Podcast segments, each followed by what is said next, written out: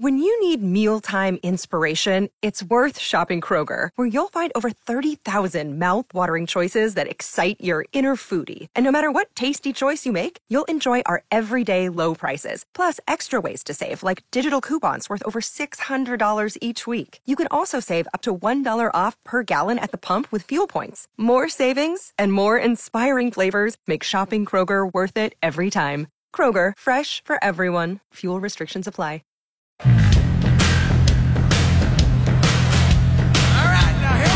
The KTSA Home Improvement Show with Martin Bamba, presented by Window World.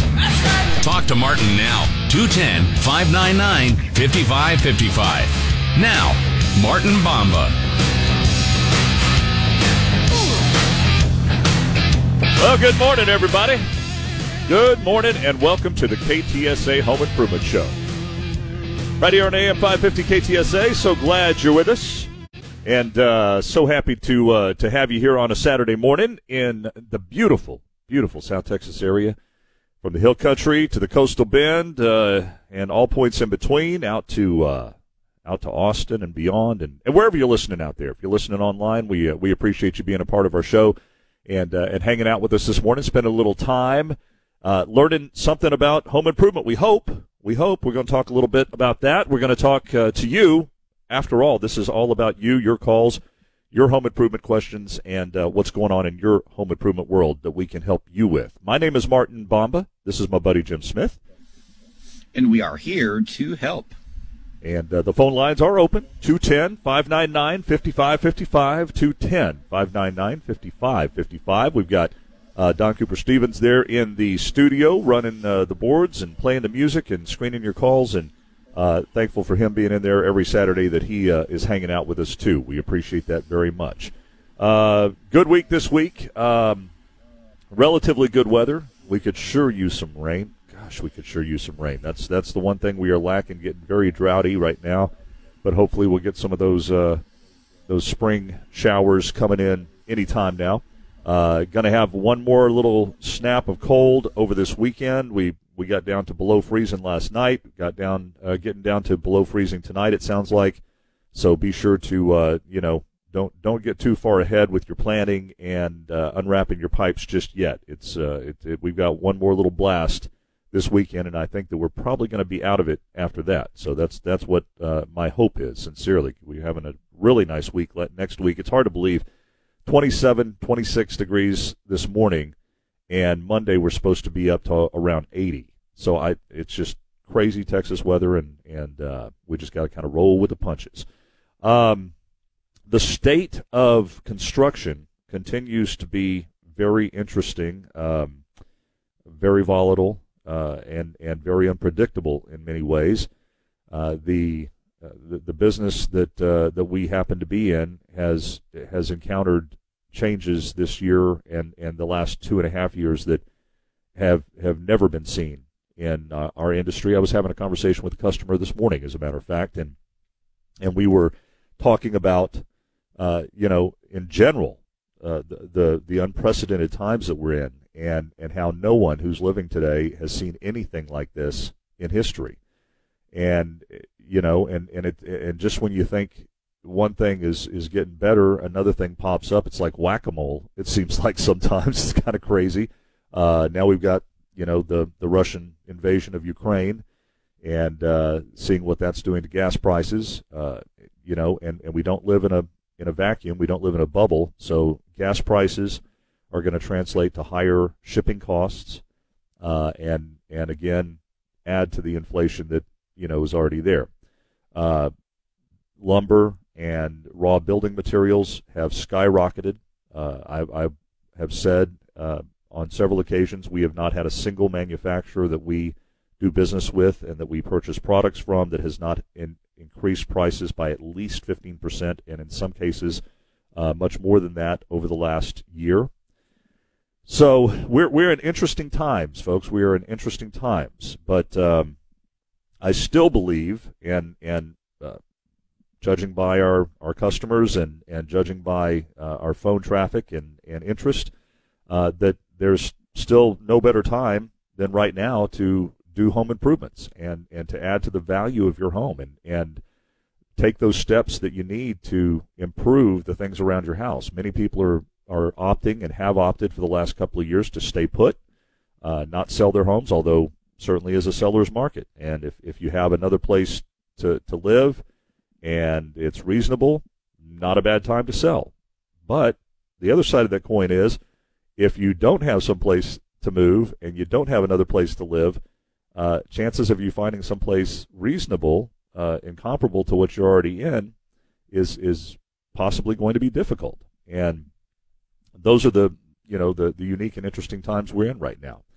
So we're here to try to walk you through at least the part that we can walk you through and help you with, and that is the improvement of the home that you're in, or maybe the home that you're thinking about buying. Maybe you've got foundation questions, or maybe you've got plumbing questions, electric questions, roofing questions, siding questions, window questions, from the roof to the foundation and everything in between. That's what we talk about here on the KTSA Home Improvement Show. Let's talk a little bit about industry delays, because there certainly are continuing industry delays. We see it every single day. It unfortunately, it's not gotten better. It's gotten worse over the last 6 to 8 months. We have talked about this many times on the show before, and I like getting this out there and in the open every Saturday, because it just I hate this saying, but it's kind of applicable. It is what it is, and we can't do anything about it, so we might as well just talk about it and understand it as much as we possibly can. And industry delays in the building industry, and in particular in the manufacturing of windows and doors, is a multifaceted issue, and it comes down to a number of reasons. It's not one thing. If it was just one thing, maybe we could attack that one thing, and we could figure out a way to fix that one thing, but it's not. It's labor shortages, driver shortages, raw material shortages, component shortages, back orders, and I mean, that's just scratching the surface of what's going on here. Employees not wanting to come back to work, people not wanting to get back into the workplace and wanting to stay home, although we are certainly seeing the light at the end of the tunnel for the pandemic. The results and the side effects of the pandemic are going to continue long after the masks are off and people are living semi-normal lives again. And that's a thing that some folks find hard to understand. They see the news and it says, well, pandemic rates are down and hospitalizations are down. Why are we still having these problems? Well, because these problems didn't start overnight, and they're not going to end overnight. And understanding that is important to understand the entire situation. So we do our best to relay that to not only our customers but our listeners every Saturday morning. We do have phone lines lit up. Let's go ahead and get to those phone lines, get things rolling this morning. 210-599-5555 is the number. 210-599-5555. Let's go to Pam. Pam, good morning and welcome to the KTSA Home Improvement Show. Good morning. Have an electric hot water heater, and it's only used 2 or 3 times a year. It's at a volunteer fire department, and okay. We got the old sulfur smell. So how do I address it? Jim, you're more of a well person. Wow. Any thoughts on that? With it not being used very often, the best way to eliminate that sulfur smell is with a filtration system. Where you're going to filter, you can purchase taste and odor filters. They filter out any rough tastes or any harsh odors. Yeah. However, if you're only using it a few times a year, even that system is going to be something where if you went in every 3 months to turn it on, you'd have to put a new filter in it every 3 months, because the filter would sit there and would become, the water in the filter box would become stagnant, and it would not be something you would want to use. Yeah. You have a very unique problem, and I'll be happy to check into it. But to be honest, with something that you only use 3 or 4 times a year, I don't have a quick fix for that. If this were in your primary home, as I say, a filter would work great for you. Would be a filter you could change every 3 months or so. But with the situation you're in, you're going to have to change the filter every time you go to turn the water on. It just it's not practical. No. Have you tried going in maybe the day before you're going to use the facility and letting the water run for 15, 20 minutes? Yes, and it doesn't take long for it to be back. Right. I didn't. You're not recommending the old Clorox and... I would not recommend it, because if you put the Clorox in there, again, it's going to work until it doesn't work. And then if you're not using it in 3 months, just Clorox sitting in there is not going to last for 3 months. Yeah. Yeah, you really... I wouldn't want the Clorox to run in there for 3 months. I would Clorox it just before we used it, and just to kind of... Well, that'll knock it down, but there are, of course, hazards of using Clorox in that fashion, so I'm not going to recommend that. I will tell you that a filtration system prior to the water heater is going to be about the only thing that's going to, permanently take care of that. But with such infrequent use, I don't know how effective it's going to be. I would recommend. Here's what I'd recommend: call Alamo Water Softeners and talk to them and get their expert opinion on it. Maybe they'll have something that we're missing. Okay. All right. Thank you. We do have the phone lines lit up, but be sure to get yourself one. We'd love to talk to you. We have several lined up right now, but let's get right to them. We've got Alvin up next. Alvin, good morning. Welcome to the KTSA Home Improvement Show. Oh, let's talk to Trish. Trish, good morning. Welcome to the show. Hi. Good morning. My question today is about attic insulation, and I don't know, do people still use radiant barriers? I have an older home with very old insulation. My question would be, do I have to have that removed before I have more insulation perhaps added or blown in? And do people still do the radiant spray-on barrier on the roof, on the underside? The spray-on, Trish, they don't. I don't know of anyone who's doing spray-on radiant barrier anymore, and haven't for many years.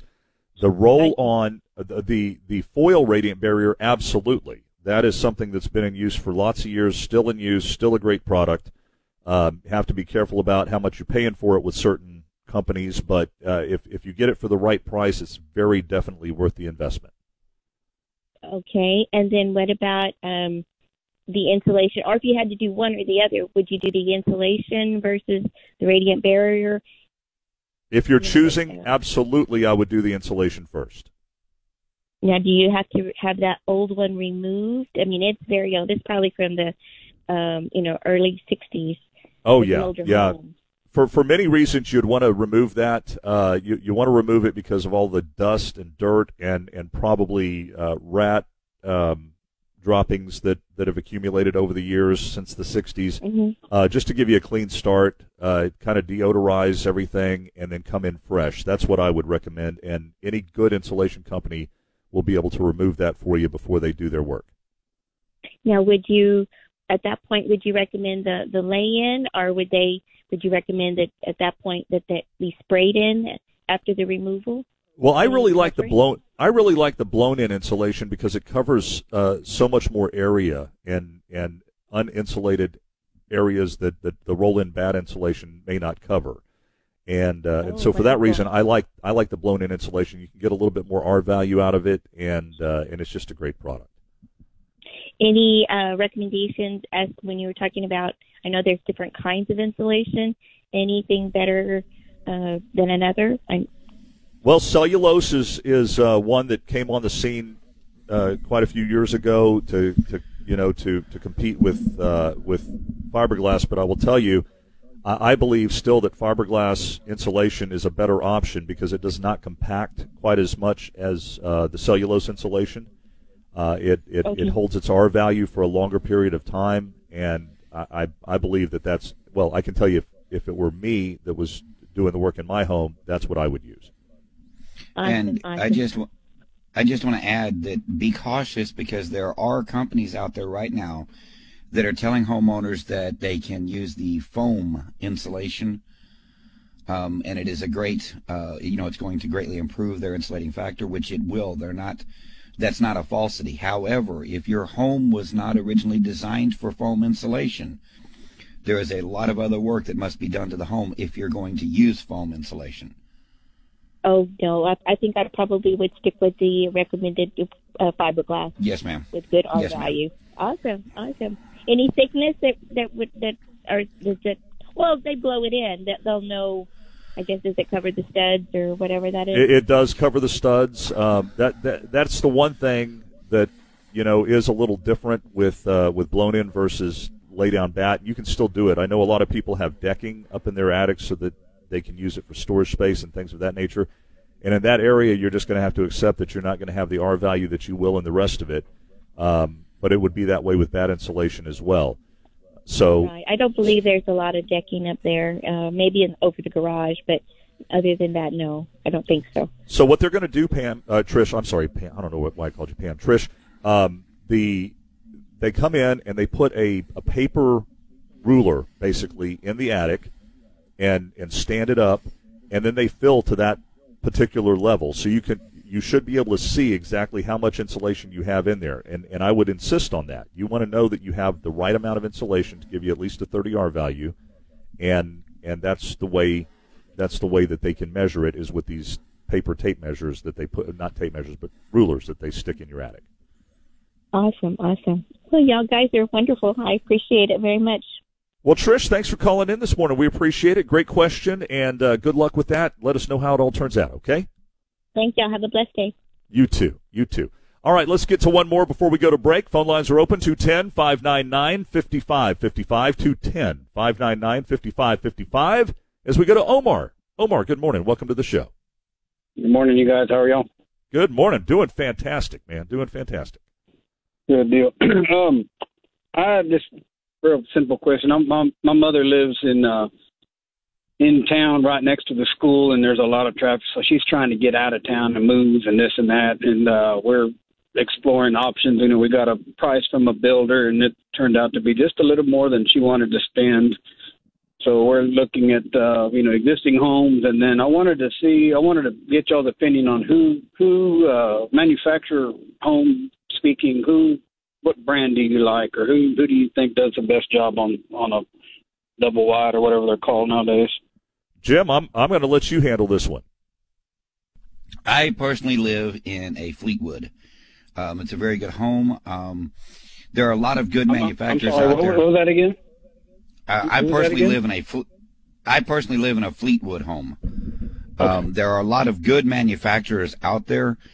The first thing I would just tell you to suggest that you look at is their wall stud size. Make sure that the exterior walls on the home are 2x6, not 2x4. And then make sure that the plumbing is going to be CPVC. And make sure that your flooring is 3/4 inch tongue and groove plywood, not OSB. There are a lot of manufacturers that follow those guidelines, and as long as you stick within those guidelines, you'll have a pretty good home. Okay, and the plywood you mean, was that my phone cut out? Was that for the floor decking or what? Or what was that? Yes, for? You want to make sure that they're using actual plywood for the floor decking and not particle board, not OSB. You want to make sure It's actual plywood. And you said half inch? No, 3/4. This is your floor you're talking about. You want a 3/4 deck on the floor, and then make sure, as I said, 2x6 wall studs, exterior wall studs. They can be 2x4 interior wall studs. Just make sure that your exterior wall studs are 2x6. Got it. All righty. I sure appreciate it. Well, you're sure welcome, yes, Omar. Thanks a lot for being a part of the show this morning. Thanks for calling in. And, yeah, when it comes to manufactured homes, there are several good manufacturers out there still. I believe, is Schultz still making homes? Jim, I don't know. At one point in time, Schultz made a phenomenal manufactured home. I mean, the things, the quality that they put into those homes was comparable to any upper mid end site built home with a 2x6 Solitaire. Solitaire also made a really good home. A wonderful home. They still do. Solitaire still in business. Still do. Well, yep. And so you've got choices out there. Just compare prices, compare. Most importantly, compare quality features in those homes. That's the main thing to look for. The things that Jim just pointed out. You know, Martin, and I just want to touch base on that. A lot of folks, you know, there used to be a stigmatism against manufactured housing. However, one thing to keep in mind with manufactured housing today is that after all of the problems with them and the lawsuits, the federal government got involved, and that's usually not a good thing, but in this case it was a good thing. The quality in a manufactured home today is federally guidelined. In other words, they have to meet federal specifications on the home. A lot of cases when you're building a site-built home, especially out in the country with a little piece of land, there's really no inspecting entity to make sure that that home was built correctly. Whereas with the manufactured home, you can guarantee it was built correctly because they inspect them in the factory before they ever leave. Right, right. Yeah, there are definitely some quality controls that there weren't originally in that industry, and it's not necessarily a bad thing if you have to go to that type of home. And in today's prices, man, I'll tell you what, you can't touch a site-built home for what you can get a high-quality manufactured home for, and that's just a fact. The best manufactured home that you're going to buy, I mean, honestly, the best that I've ever, and Jeannie and I have looked, you know, just gone out and playing around and looked at you know, lots and everything and looked at what's on the market and so on and so forth. And the best you're going to get is going to be less than $300,000, and that's for a huge triple wide home. And you're not going to touch that kind of square footage in a site build for $300,000. No. In fact, you can at least double that. For that size home. I mean, it's staggering what home building prices are right now. My kids are looking into buying a home, and they met with the builder, and they got a quote from the builder. Worked out to about $275 a square foot. Yeah. By comparison, when we bought our first home 25, 26 years ago, whatever it was, 28, 30 years ago. Jeez, I guess 30 years ago. Average price per square foot at that time was about $95 a square foot. And manufactured housing even today, you're going to be between $50 and $75 a square foot today. There is no comparison. Now, there are some very definite things to consider when buying a manufactured home, but if it's in your budget and you want the most bang for your buck and you're okay with that, then it's not a bad option. Really isn't. And we have our phone lines open right now, 210-599-5555, 210-599-5555. Let's get right to it. Janie, good morning. Welcome to the KTSA Home Improvement Show. Hi. Good morning. Good morning. I had a question about siding. We have put up the concrete board, the stucco-looking Hardy yes, ma'am. Stuff. And it's in the big sheets. And what do you use for in between the sheets, those cracks to seal? We tried some kind of mix, and it just looks horrible. What kind of mix did you try to use? It was in a bag, and you put it on, and I mean you can just see where you know. Yeah, that's not typically. Yeah. Typically what you'd use is a good elastomeric sealant of some kind in between there, and ideally you would put some kind of a strip or a bat over that strip to conceal it. But if you don't want to do that, then, yeah, the best way to do it would be to use a good urethane sealant and then paint it. Okay, like in the tubes, like a caulking? Like caulking, but not acrylic caulk. You want to use a urethane acrylic caulk that can be painted but remains elastic and pliable. Okay, yeah. Someone had said there was some, and I go in, you know, I was looking the other day, and there's 5 gazillion different ones, and... Just be sure that the two things to remember is be sure it's paintable and be sure that it remains pliable and it doesn't get hard. Pliable and paintable, right. Okay. Well, thank you so much. Well, you're welcome, Janie. Thanks for calling this morning. We appreciate you being a part of our show. Thank you. Bye-bye. Have a great weekend. Bye-bye. Yeah, that's unfortunately it's one of the drawbacks to Hardy is the fact that it has to be caulked, and it has to be caulked, and it has to be caulked, and does it have to be caulked? It has to be caulked, yeah, and painted, and painted as well. Yes. The other thing is it's not stucco, even though it has that look of a stucco finish on it. It's not stucco, and I think what they tried to do was they tried to go in with masonry and do a stucco tucking and pointing, if you will, on a incompatible product. And my thought would be that if they've already done that, if they've gotten that on the surface, and if you're still listening, if you've gotten that on the surface of the board, it's going to be extremely difficult to clean off. What you might want to do is, like Martin said, put some battens up, get you some fiber cement, since you already have fiber cement on the wall. 3/4 inch by 4 inch wide. 1 by 2, or yeah, you can 1 by 2 or 1 by 4, depending on how far out the stain is on the edges. Right. And with that, you can run those up and cover the seams. Now, of course, you still want to use the elastomeric urethane caulking to make sure they're sealed before you put the boards up, the battens up. But once you put the battens up, then you'll cover any imperfections and just make your house look like it's got the battens on it, which is a very attractive look. Yeah, I've seen that done lots of times, and it is a good look, and it can be pretty easily remedied. It's just going to take a little work, and yeah, I'm the reason I'm not a fan. But you probably would have guessed that already, wouldn't you, Jim?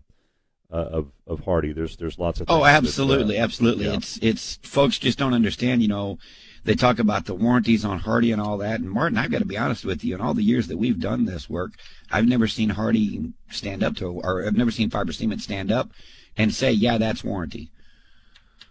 Well, no, because there's a million and one exclusions. They always find a reason to exclude it. They say you didn't caulk it properly, you didn't maintain it properly, you didn't paint it as often as it needed. They've got out Color Fast products, as they call them, or what is it, Color Select? Color Plus. Color Plus products. And, folks, if you read the fine print, even those need to be painted, what, Martin's, every 5 to 7 years? It's something like that. I'm not sure. It's been a while since I've read the warranty, but that's the thing is you really got to know what that warranty does and does not cover. That's the biggest thing to remember. They also recommend, there was a customer that I had down in the Coastal Bend that had Hardy put on the home, or fiber cement. I keep saying Hardy because that's what everybody calls it. Hardy is a brand. But they had fiber cement put on the home for skirting. And it was that's just a big horrid. No-no. Big no-no. It was just horrid, and I tried to help them get a little bit of relief, and there's no way because the manufacturer came back and said, we don't recommend fiber cement anywhere within 18 inches of the ground level. And I said, excuse me, you sell it. Not that they don't recommend it. They tell you not to do it. And they actually sold it as a skirting? Yes. Wow. Okay.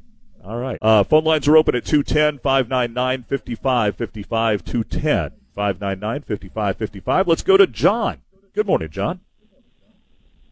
Hey, pardon me. Good morning, guys. Good morning. I want to pivot to water heaters. I've got a 50-gallon gas water heater, and during this, the latest cold snap, it just didn't seem like it was producing a lot of hot water. I got 5 people in the house, so I'm using a lot of hot water, but it's pushing 15, and it was contractor grade, so I don't know. If I need to be proactive on that thing and get it replaced, and if I do, I'm thinking about a tankless and one of the electrical requirements, and if that'll work for a high volume household. You said your water heater now is gas? It is. Okay, well, tankless would be a perfect solution because I don't recommend tankless if you want to go electric, but I definitely recommend tankless for gas. Now, on your existing water heater, let me ask you a question. Have you ever cleaned it or flushed it? I've got a water softener on the house, but the answer to that is no. If it's 15 and you've never flushed it, it's time to replace it. Because the water softener does help a lot, but when you're dealing with a gas water heater, the heat is so intense in the bottom of the heater that it's still going to separate more calcium even than your water softener could get out. Okay. So, yeah, and I would 3 years, so right. It probably should have been like a baseline maintenance, but yeah. I would strongly recommend the tankless. We used to call them point of use or time of use. We used to call them tankless. It is a great option if you're using gas. It really is, because as soon as the pressure change, as soon as you get a pressure differential, the gas burner kicks on, instantly heats the hot water, and it doesn't matter if you're running one shower or three showers at the same time. It's going to keep heating the water as it's flowing through the pipes. Professional installation on that, or is it something? Definitely professional installation. Definitely. Okay. And is there a brand that you guys have had success with? I love Rinnai. R-E-N-A-I, Rinnai. I love Rinnai. Martin, there was another brand that you had talked about. Yeah, there is a – I'll have to look it up. There's one that the Pico store here in Bergheim carries, and the features on it, I absolutely loved them. And the Rinnai is, of course, the originator and the one that everybody knew originally. But this one I'll look it up. I'll figure out what it is. But this one was a pretty cool unit. I liked it. Yep. Well, the main thing I would look for in it is make sure that they're using stainless steel components. That would be the main thing I would look for in it. Make sure it's not stamped steel. Make sure that all of your wet components in it are stainless. Okay. And how do those compare cost-wise to a current, just regular old gas? They're pretty expensive. They're pretty expensive. Well, if I can tell you the price on a 50-gallon water heater replaced, depending on who you get it from, a traditional one, is going to run you anywhere between $1,600 to around $2,000, somewhere in that range. And that's the water heater and the installation and everything. The one that I'm talking about, I was told that the cost of the water heater itself, the unit itself, is around $3,000, and I'm guessing that installation would probably be around $1,500 or so. So there's your price differential. Substantially more, but it's well worth the money you're spending if it's within your budget. Well worth it. And the life of those? You know, as long as you keep it maintained. Amount of time? Yeah. As long as you keep it maintained. I know that in a commercial application, when I was installing the Rinnai originally in commercial application, they had a 20-year warranty. So as long as you keep it maintained well, the manufacturer feels like they're going to last at least 20 years. Wow. Okay. All right. Well, hey, one last question. There was a caller a couple weeks ago that was talking about the backflow preventer that was attached to the hose bib. Yes. Yes. And you know, I live in what used to be the Bexar Met water area, and I assumed that those were like pressure, like a regulator of some type, because how undependable that system was. Is how can I tell? Well, it's got a set screw on it, and I was thinking about just yanking those off because I can't get a lot of pressure out of my hoses. Are you still in Bexar Met, or where are you at? Oh no, SAWS took over for those guys, 5 years ago. Well, are you still in SAWS though? Oh yes. SAWS is going to require backflow preventers for yard irrigation or yard watering water. Well, that's the reason that those were on the house. Yeah, but they require a backflow preventer in line. They don't require the ones that are on the faucets. So you have an inline backflow preventer that gets checked every single year for your sprinkler system, so that water doesn't backflow into your drinking water and your home water. Get yourself a phone line, 210-599-5555, 210-599-5555. Your home improvement questions are what the show is all about, from the roof to the foundation to everything in between. We would love to talk to you and do our best to help you out this morning. Let's get right to those phone lines as we go to Robert. Robert, good morning. Welcome to the KTSA Home Improvement Show. Good morning, sir. Two fast questions. And Jim, how's your son doing? He is doing wonderful, absolutely wonderful. He's loving life, and he's loving the military life. Yeah, thank you for your dedication to him too, sir. Yeah, two fast questions. Sir.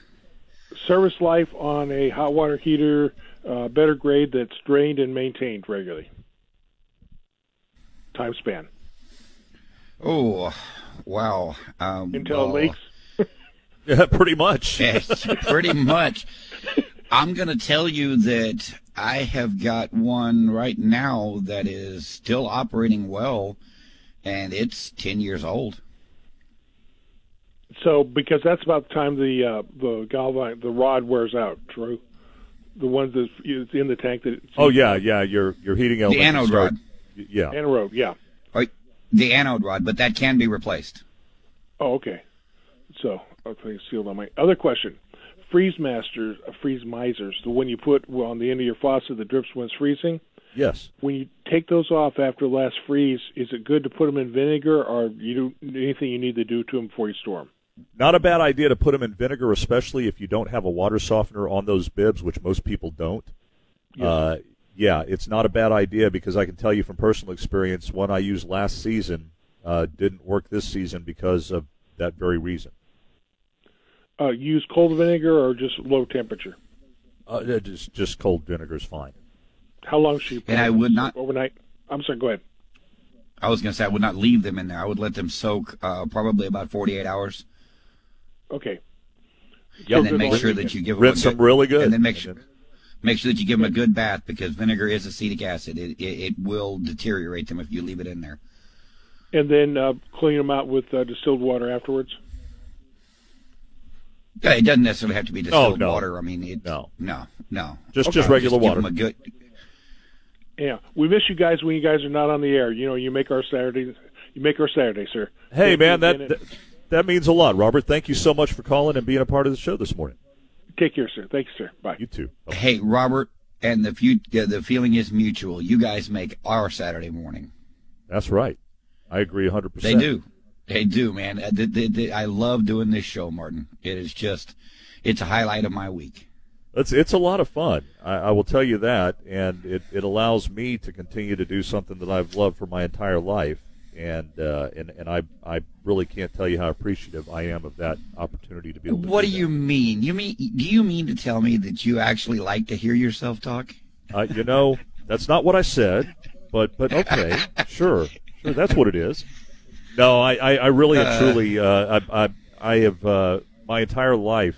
My entire adult life and before I started doing this, I guess when I was 16, 17. Can't remember exactly, but I was either 16 or 17 the first time I did a radio show, and fell in love with it. That was Big Tex Radio? Big Tex Radio, yeah. Con Hammond was the owner. That was it. And, that was it. Worked with some fun characters and some interesting characters, some I'm still friends with, and I got to tell you, it got in my blood, and anybody who's ever done this for any amount of time will tell you it doesn't go away. I got out of radio. It doesn't. I got out of radio for, I guess, probably 10 years, and I thought, well, I guess I'm never going back to radio, and I missed it every flipping year that I wasn't in it, and when I had the opportunity to get back on the air, I certainly wanted to take it. So even on weekends that we have to take off now. Or that we take off, I get this kind of lonely depression thing going. I'm kind of lost on Saturday morning. No, I'm kidding. I don't know that I'm going to go that far. I really don't. But I certainly do love it. And folks, just to clarify between Martin and I, Martin is probably not the one that would be described as loving to hear himself talk. Appreciate that, Jim. And we'll leave it right there. Let's get right back to those phone lines. 210-599-5555. Frank, good morning. Welcome to the KTSA Home Improvement Show. Yes, good morning. Thank you for taking my call. Absolutely. How can we help you this morning? Yes. Earlier, y'all were talking about manufactured homes, and we just purchased one, I guess about a year ago. It's about 2,000 square feet. It's really nice, like you guys said.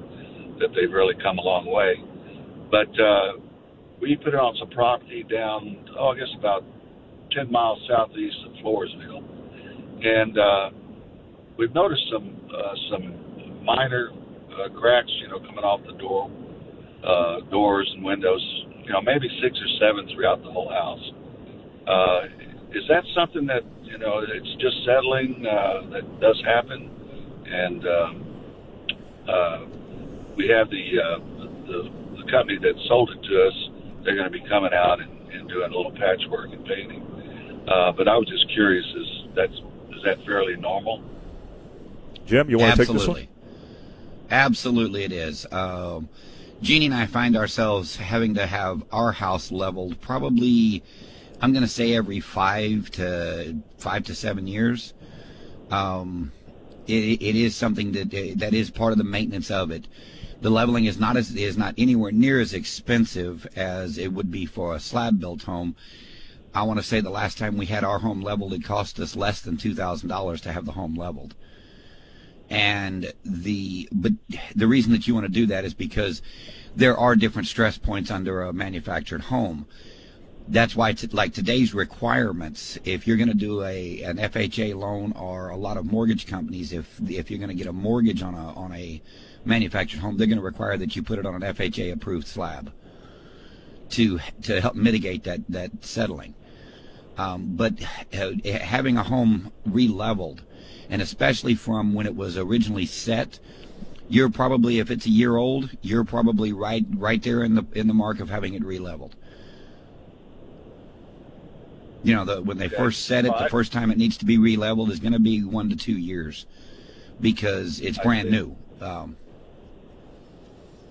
Yeah, exactly. It's just settling.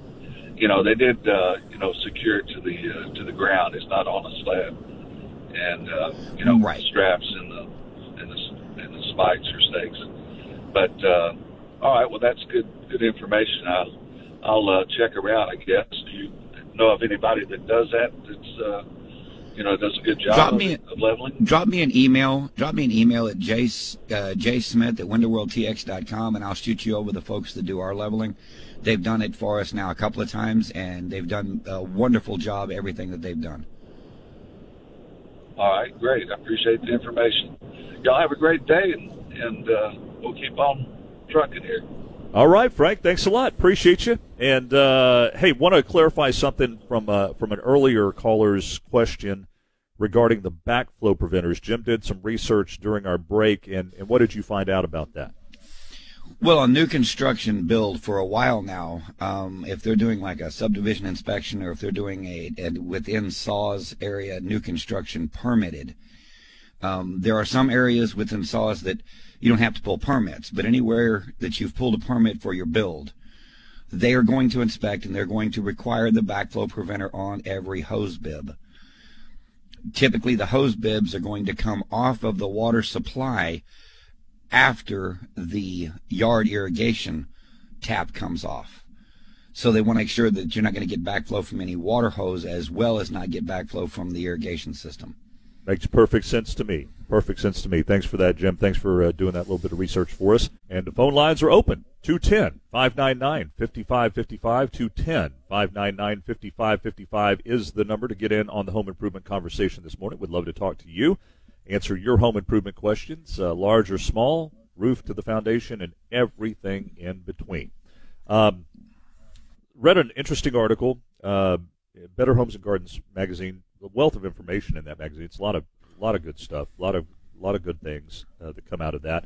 One of the things that read about this last week is the ways that you can add. We always look at ways to add value to our homes, right? We always look at ways to increase the curb appeal, the value, the saleability. Put more value into that home. So if you ever do want to sell it, you've got that. And it's a good return on investment. We're going to explore some things that you can do in your kitchen for less than $5,000 that add real value to your home. We're going to talk about that in between calls as we can today. But again, always calls are first. Steve, you are up next on the KTSA Home Improvement Show. Good morning, gentlemen. Thank you for taking my call. I just wanted to chime in on the mobile home cracks and stuff.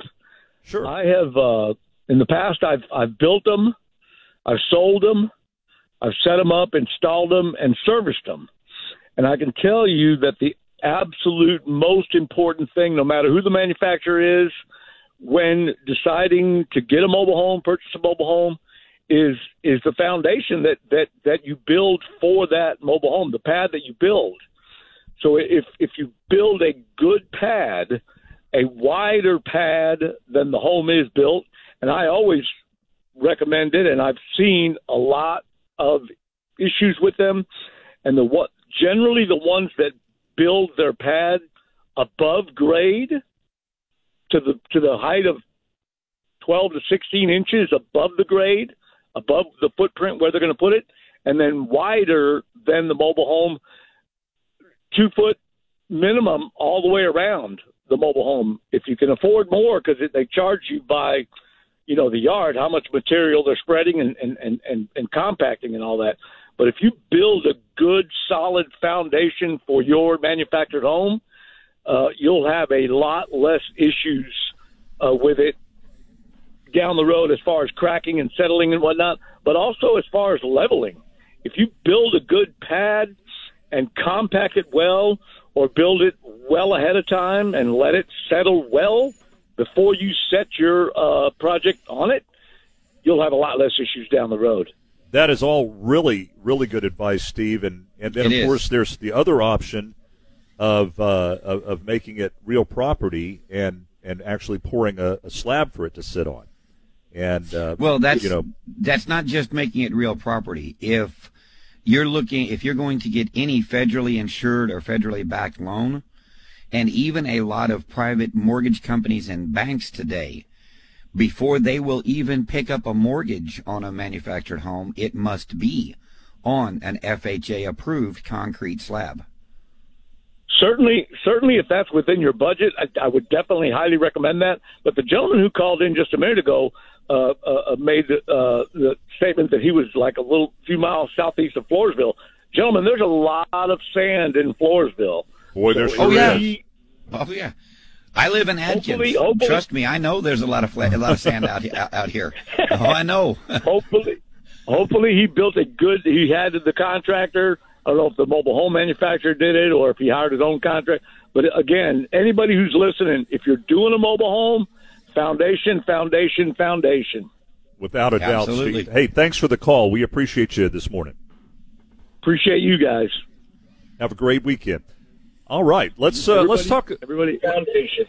That's right. Let's talk a little bit about. Let's see here. Where are we at? We got time for a little more conversation before we get into break. Let's go ahead and talk a little bit. Phone lines are open 210-599-5555. So this article talks about five kitchen finishes under $5,000 that add value to your home, and ways to give your home and your kitchen in particular a facelift without spending a ton of money.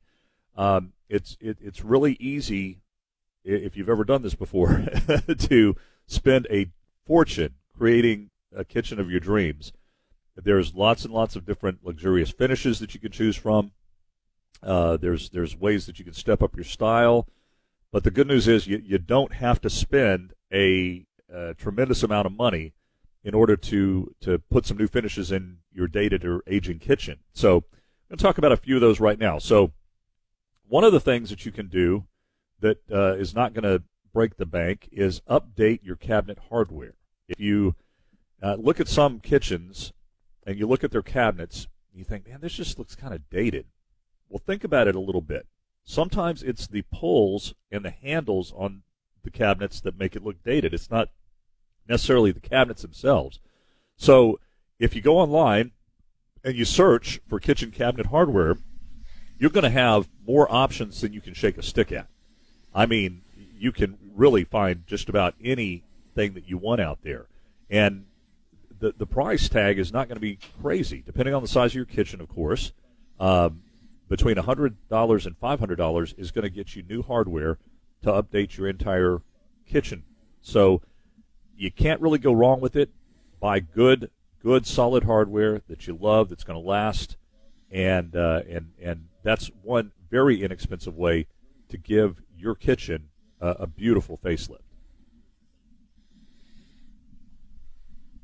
Second one that we could look at doing is installing quartz countertops. Hey, listen, while replacing your countertops might sound like a lot of money, and listen to me, it can be a lot of money depending on what you choose and what you design into your countertop choices.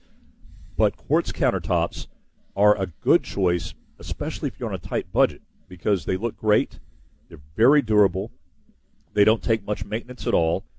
They don't have to be resealed all the time like granite does, although I happen to love granite. But they're also very controlled in costs because while natural stone can range from very inexpensive to extremely expensive, quartz are more in line all the time. And an average quartz countertop installation runs between $1,750 and $3,000. So that, to me, is a budget-friendly way to really and truly update the look of your kitchen. Now, another one to consider possibly is painting the cabinets, guys. That doesn't sound like a whole lot, and it's not a whole lot of work, but it's going to add some value to the home. It's not going to be anything that's going to be really expensive to take care of. The painting existing cabinetry a lighter color for your personal enjoyment or for resale is much less expensive than the option of replacing cabinets. Cabinets to replace them can cost well over $10,000, depending on the size and how many cabinets you're getting. For a small to average size kitchen with 12 to 16 cabinets, repainting can be done for as little as $4,000. Estimating the cost can be anywhere from $1,300 to $2,500 for repainting by a professional. It's just absolutely makes sense. Now, unless you just got that wood stain look, but even with that, you can restain the cabinets. Absolutely, or you can paint over that stain with the proper paint and give it a whole new look and bring it kind of up into the modern time. So those are really good things to consider, and I think that you definitely want to consider these if you're wanting to add value without breaking the bank. As we go to James. James, good morning. Welcome to the KTSA Home Improvement Show. Yes, thank you. I'm wondering, I'm remodeling a shower. I took a bathtub out and making a shower out of it, a walk-in shower. What kind of preparation materials do I need for the walls? You will need a dry board up on the walls, either a Hardy backer or there's Green Guard. There's a couple other ones out there, but you that's the first thing you're going to have to prep on the walls is putting up your dry board. Okay. Anything after that, or just put the tile on that? Jim, you want to chime in? Well, I would say that once you get the... I'm sorry, go ahead, James. He said Jim, and I thought he was talking about me. No, I would say that once you've got your backer up, you want to use a good thin set before you set your tile. Are you going with what type of tile are you going with? Is it just going to be the 4-inch by 4-inch ceramic tile? No, it's 12 by 24s. Nice. Okay. Nice. They're bigger. They're bigger tiles. But do I need to put that? They make a product that's called Ready Seal or something.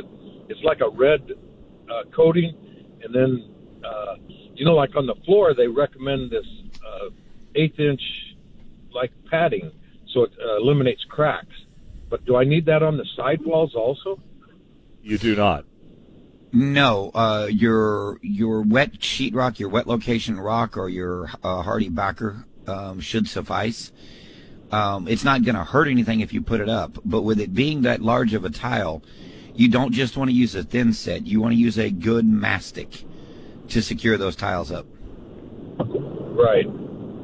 Yeah, I've got that. I was just, I guess, concerned about that membrane, they call it. It's certainly not going to hurt anything to put it up. The only problem with putting it up is that if you put that membrane up, and the reason it's not usually recommended for walls is that it's now you're trying to adhere the membrane to the substrate, and then you're trying to adhere the tile to the membrane. It gives an extra area for possible failure there. So that's why it's typically not recommended for vertical walls. Okay. All right.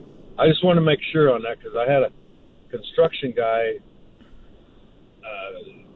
more or less insisting that I put that on there. I said, you know, I've done this tile. I mean, I'm an older person, and in my younger days, I put a lot of tile on, and I never ever used that foam. I don't know what they even call it, a membrane, and then that, what do you call it, that backer or whatever it is. Dry board Hardy backer is a popular type of backing right. board for that. Yeah, right. Okay, I appreciate it. Thank you. Well, thank you, James. Appreciate you calling this morning. Get yourself a phone line, too, at 210-599-5555. 210-599-5555. Continuing on our conversation about the improvements that you can make to your kitchen that are not necessarily going to break the bank but are going to add to your value of your home. Another way you can do that, speaking of tile, is adding a tile backsplash to your kitchen. If you don't currently have a tile backsplash, and a lot of homes don't, especially older homes, this is another area where you can really and truly change up and step up the style in your home without investing a fortune. So ceramic tile are a really good choice for this type of project. Something in a color or finish that's on trend. So, you know, greens are hot right now, and it instantly brightens up the whole room. You can find ceramic tile for under $3 a square foot, install them yourself, and save a whole lot of money. And you can get the whole tile backsplash done for, you know, a couple $100 if you're doing it yourself. That's not too bad. If you change or add a backsplash, it's also a relatively quick upgrade, one that, you know, is a weekend project, typically 2 or 3 days, and you're done. So you're not having to have a lot of downtime in your kitchen when you're doing it. So that's certainly something that that would add some value in a quick way to your home. Yes, sir. And now also another thing you can do is modern lighting. The builder grade lighting fixtures that go into the homes when we buy them, or they're there, they tend to lower the perceived value of the home. The good news is that in this area, you can easily upgrade the appearance without great expense. Replace the lighting in the kitchen with custom fixtures. You can look for statement fixtures or fixtures that use innovative technology. Add light bulbs that are bright white to keep the kitchen, to make the kitchen look bright and clean. And of course, if you are going with bright white, you definitely want to make sure you have a clean kitchen because it's going to show everything, guys. Yeah. The cost, you're going to depend anywhere depending on the complexity of the installation, how high tech you go. You're going to be anywhere between $100 to $1,000. Yeah, that's not bad. That's not bad at all. It's not bad at all. So there's a few little tips and pointers on how you can upgrade your kitchen without breaking the bank, adding some great value, adding a new look, and making it not only more sellable but also more enjoyable for you too. It's always nice to spruce up around the house, even if you're staying there. Let's get right back to the phone lines for our last segment. Let's get to John. John, good morning. Welcome to the KTSA Home Improvement Show. Yes, I got a follow-up. I talked to you a couple weeks ago at LED kitchen lights. Yes, and yes. You steered me towards the power supply. So and? I got it from Home Depot. So, but I got the brand name of it and called their website and started talking to them. And on the warranty, I found out the lady I was talking to, I said, wait a minute, do you work for this company or what? She says, no, Home Depot that's a solely owned company of Home Depot, and so she's handling it. She looked at one of my receipts and said it was guaranteed by the manufacturer for 5 years, which I was right on the limit. Home Depot only goes a year. But anyway, so she she asked me to send her a scan of the receipt, and she is pursuing getting me a brand new fixture. Outstanding. Awesome. Outstanding. So tell your other, pursue that route if all else fails. But now, if they don't honor, if I'm over the 5 years or whatever, if you mentioned the power supply, I'm an old fart, and I've done my own share of do-it-yourself. I've rechanged ballots and fluorescents many times, never worked real well. Is it worth my time to try and locate a power supply? I mean, I could open up the unit and maybe get a number or something off of it and replace the power supply, or just give up and buy a new unit? It's probably about an $80, $90 unit. Well, you just answered your own question. You said that you had tried to replace fluorescent ballasts in the past, and it didn't work out too well for you.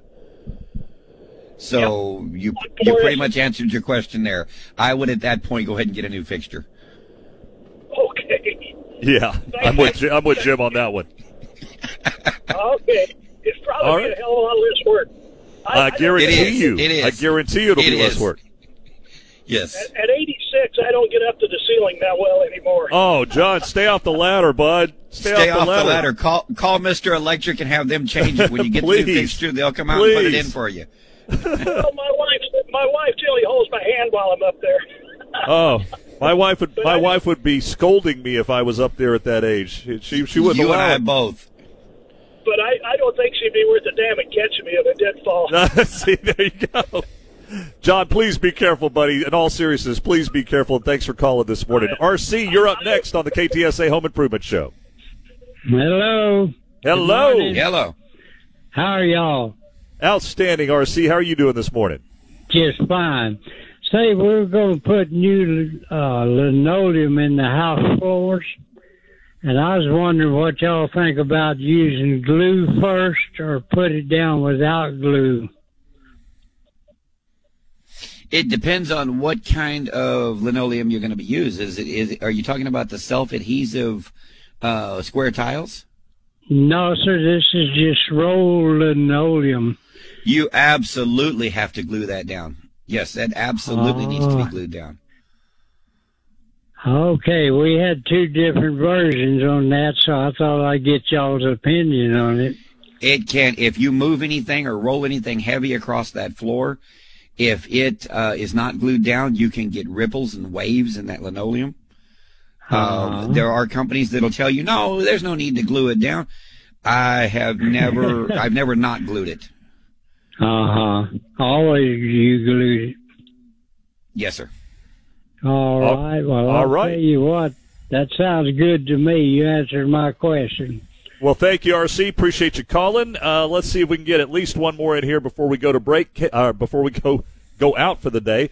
Kay, good morning. Welcome to the KTSA Home Improvement Show. Thank you. Hey, can you give me a couple of names for handymen that might be in the Spring Branch area? Out in the Spring Branch area, I believe that Ace Handyman Service covers the Spring Branch area. I know that they cover the Bernie area, and I'm thinking that they cover that 46 corridor. Okay. Ace as in ACE? ACE, yes, ma'am.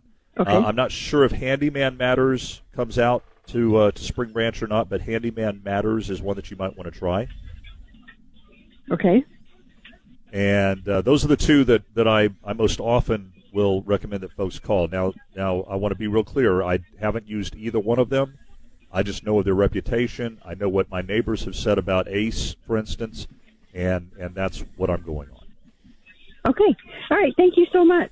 Well, Kay, thanks for calling this morning. We appreciate you being a part of the show. Really do. And thanks to everyone who called in today. Thanks for making our show what it is and allowing us to do this every Saturday morning. If you want to drop us a line during the week, you can reach Jim at Jace Smith at windowworldtx.com. And if you want to drop me a line, you can do so at M Bamba. That's MBOMBA at windowworldtx.com. Hey, Martin, we had one of our good friends, Hank, contacted me while we were on the air, and he said we just need to try to put a shout-out to warn folks about the copper thieves, that they are out and about again. Are they working again? And They're working again. They're doing, apparently they're up to their old tricks again. Wow. Okay. So, well, yeah. Folks, just be careful. Be vigilant. Just be vigilant. You know, watch your stuff. These are guys that'll steal air conditioning condensers. They'll go into vacant homes and steal copper out of them.